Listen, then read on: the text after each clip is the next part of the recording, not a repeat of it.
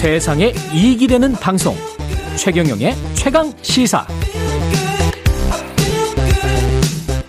네 코로나19 방역을 책임지고 총괄하는 보건복지부 류근혁 제2차관이 코로나 확진 판정을 받고 자가격리에 들어갔습니다. 재택치료를 받는 과정이 공개되면서 화제가 되고 있는데요. 류근혁 차관 지금 댁에 계시겠죠? 연결돼 있습니다. 안녕하세요. 안녕하세요. 예, 공, 어, 목소리는 좋으십니다. 아, 예, 감사합니다. 예, 건강은 괜찮으세요?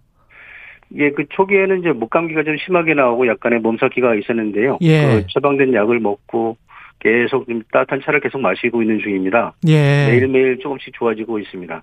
처방된 약은 그 실례지만 혹시 먹는 치료제 그건가요? 아니면 아, 어떤- 그건 아닙니다. 그 그건 아니고요? 이제 먹는 치료제 대상은 아니고요. 예. 그래서 일단은 그 이비인후과에서 처방을 받아가지고 음. 주로 목감기나 이제 감기 몸살 이런 약들을 좀 처방받아서 복용을 하고 있는 중입니다. 지금 며칠째죠?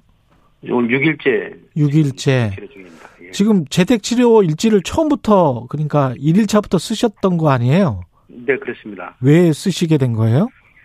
예, 저희들이 그 제가 재택 치료하기 전에 이제 2월 7일 날 그 재택 치료 중심으로 방역 의료 체계 개편 방안을 이제 발표를 드렸는데요. 예. 이게 사실은 제 스스로 경험을 좀 통해서 이게 제대로 작동되는지 좀 알려드리고 음. 그다음에 제 경험을 좀 알려드리면 그 아무래도 재택 치료 중인 국민들이 좀 불안을 좀 덜 수 있지 않을까 싶은 생각이 있었고 예. 이제 저 같은 경우는 지금 재택 치료 환자는 집중 관리군하고 일반 관리군으로 분류가 되는데 예. 저는 이제 50대 이야기 때 50대이기 때문에 예. 일반 관리군입니다. 예.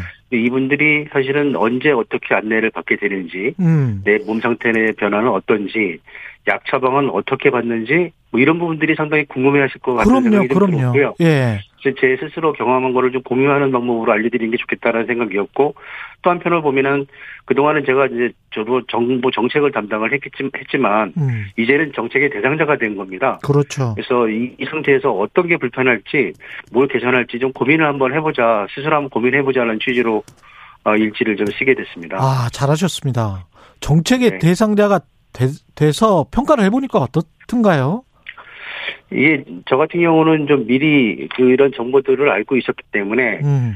어, 어떻게 처방받는지 이런 부분들은 좀 이렇게 그 다른 분들보다는 좀 쉽게 할 수 있었던 것 같기는 합니다. 다만 예. 이게 이제 이수치 않고 이 정보를 갖고 계시지 못하는 일반 국민들께서는 상당히 불안하셨겠다 또 혼란스럽겠다라는 말- 생각이 좀 들고요. 예. 특히 이제 그 이런 약을 처방하거나 이런 약을 받거나 그리고 약을 복용하고 이런 부분들에 대해서 그리고 재택 치료 중에는 내가 어떻게 행동해야 될지 잘 모르는 부분들이 아직도 좀 계시더라고요. 예. 제가 그 이틀 전에 그 지금 각 시도에서 재택 치료하는 분들하고 전화로 이제 아 비대면으로 회의를 좀 했습니다. 예. 열대 분 정도 모시고 회의를 했는데 일반적으로 어, 좀 잘 되고 있다고 생각이 들지만 그래도 아직도 많은 분들이 음. 초기에 안내를 받지 못하거나 행동 요령을 잘 모르시고 음. 좀 상당히 혼란스럽거나 이런 부분들도 좀 발생을 했습니다. 예. 특히 아동이나 이제 노인분들 같이 모시고 계시는 분들 예. 이런 분들한테는 상당히 어려웠겠다라는 생각이 들고 예. 이 부분에 대한 안내를 좀 집중적으로 하고 그리고 어. 지금 비대면 그러니까 재택 치료하고 계신 분들이 코로나 때문에 뭐 힘드신 것도 있지만 음. 혹시나 다른 질환으로 어려운 분들도 계실 수 있거든요. 예. 갑자기 뭐 복통이 생긴다든지 이러면은 굉장히 당황하실 건데 음. 그런 경우에 그 밖으로 나가서 진료를 받으실 수 있고 또 응급실을 편하게 사용하실 수 있고 뭐 이런 부분들에 대한 어 보완이 좀 더 필요하겠다 이런 생각을 많이 들었습니다. 그러면 재택 치료를 하면서 어떻게 생활해야 되는지 생활 요령 같은 거 이런 것들이 기존에는 어 재택 치료 대상자로 지정이 되면 문자나 뭐 이런 걸로 가지 않았었습니까? 아 문자로 이렇게 안내를 해드렸죠. 예. 계속 처음부터 이제 보건소에서 다 일일이 다 안내를 해드렸는데 음. 그 정도 가지고는 부족하다. 그렇죠. 좀 부족하기도 하고 요 최근에 이제 확진자가 폭증을 하고 있지 않습니까? 예. 그러다 보니까 보건소의 역량은 한계가 있기 때문에 예. 이게 이제 모든 분들한테 신속하게 그 안내 문자나 이런 정보 같은 것들이 전달되기 좀 어려웠던 부분들이 좀 있습니다. 아, 그래서 그렇군요. 지금 예, 저희들이 어, 자기기입식 역학조사라고 해서 확진이 되면 본인이 음. 나의 상태와 증상, 그 다음에 예방접종을 했는지 안 했는지, 접촉자는 누군지 이런 부분들을 스스로 이제 확진자 본인이 알려드리도록 되고 있고 예. 그걸 토대로 저희들이 관련된 정보들을 이렇게 제공을 하고 있습니다. 예. 근데 이제 아까 말씀드린 것처럼 그런 정보들을 기초로 그 확진자들에게 필요한 안전한 정보를 전달해 드리고 있는데 일부 시도, 일부 지역 같은 경우는 여전히 확진자가 좀 많이 생기다 보니까 그 부분이 음. 좀 미진하게 이루어지는 경우도 있습니다. 그렇군요. 저희들이 예.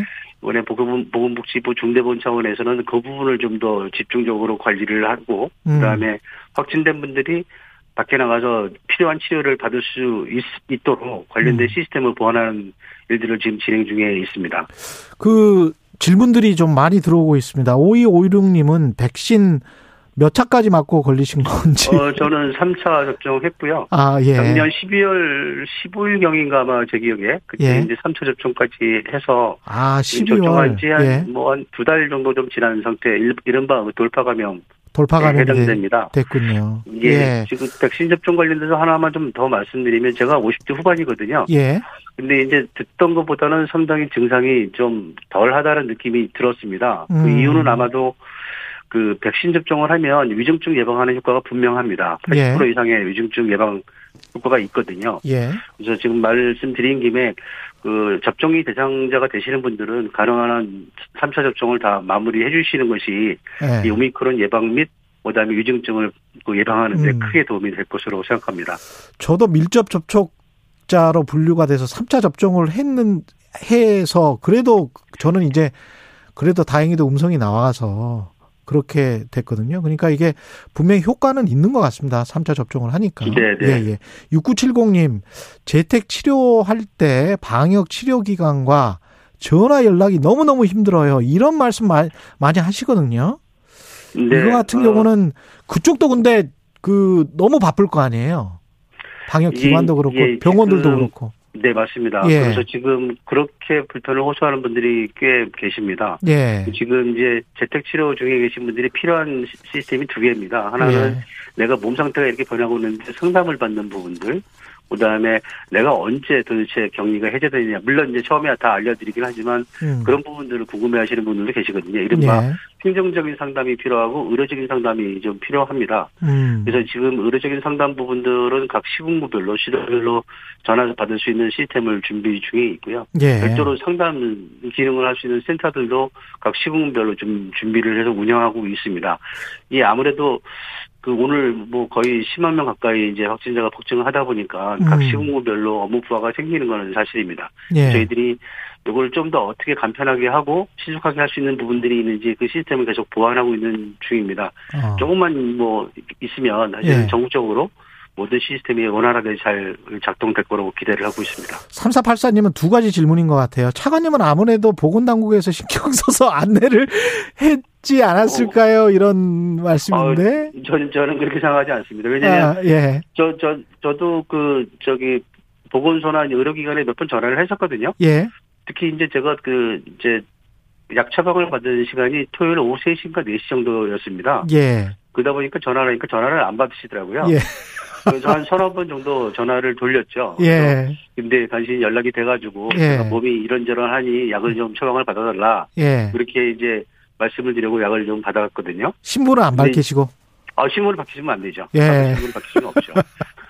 알겠습니다. 그, 그런, 예. 저도 약간의 이제 그 좀 어려움이 있긴 했습니다. 예. 근데 이제 제가 그 재택치료 그 대응, 되신 분들하고 쭉 그 비대면 회의를 하다 보니까 그분들도 같은 얘기를 좀 많이 하시는데 예. 어 새로 이제 확진된 분들 같은 경우는 조금씩 좋아지는 걸 느낀다. 예. 뭐 기존에 자기가 생각했던 것보다 예. 뭐 이렇게 말씀을 주셔서 어. 지금 그 애청자들께서 말씀하시는 것들에 대해서 저희들도 잘 알고 있고 예. 어 지금 개선을 뭐 신속하게 하려고 지금 추진 중에 있습니다. 그리고 이 부분 저도 느꼈는데 확진자가 재택 치료가 끝나더라도 보건소로부터 연락을 못 받는 경우가 많다는 거예요. 그러니까 나는 재택 치료가 끝났는데 문자라도 하나 왔으면 좋겠는데 어, 불안하다는 거지. 그거는 이제 저희들이 예. 이게 어 아예 그 연락을 안 하기로 되어 있습니다. 아. 처음에 확진이 될 때, 예. 확진이 될 때 처음부터 언제 해제되십니다라고 이제 통보를 드리거든요. 아. 저 같은 경우는 금요일 밤 12시 그러니까 아 목요일 날밤 12시 금요일 새벽 0시입니다. 예. 그 이후는 이제 나갈 수 있습니다. 다만 이제 어, 아직은 모르니까 혹시나 그 몸 관리라든지 청결이라든지 마스크는 반드시 착용하셔야 되고 예. 이렇게 하고 있는 것이 별도로 어, 해제, 해제가 됐습니다라고 통보를 드리지 않습니다. 그렇군요. 그리고 또 하나 예. 좀 강조해서 드리고 싶은 말씀은 음. 이게 이제 그 격리 해제된 분들은 PCR 검사나 이런 부분을 받으시면 안 됩니다. 예. 받으실 필요도 없고요. 왜냐하면은 어, 7일이 지나면 바이러스는 다 활성화가 된 게 아니라 다 죽어온 바이러스가 그렇죠. 나올 수 있거든요. 예. 그러니까 이제 PCR 검사하면 다 이게 항상 양성으로 나올 수밖에 없습니다. 아, 죽은 바이러스가 있기 그거는- 때문에. 그렇죠. 예. 죽은 껍데기라고 저희는 표현을 하는데요. 예.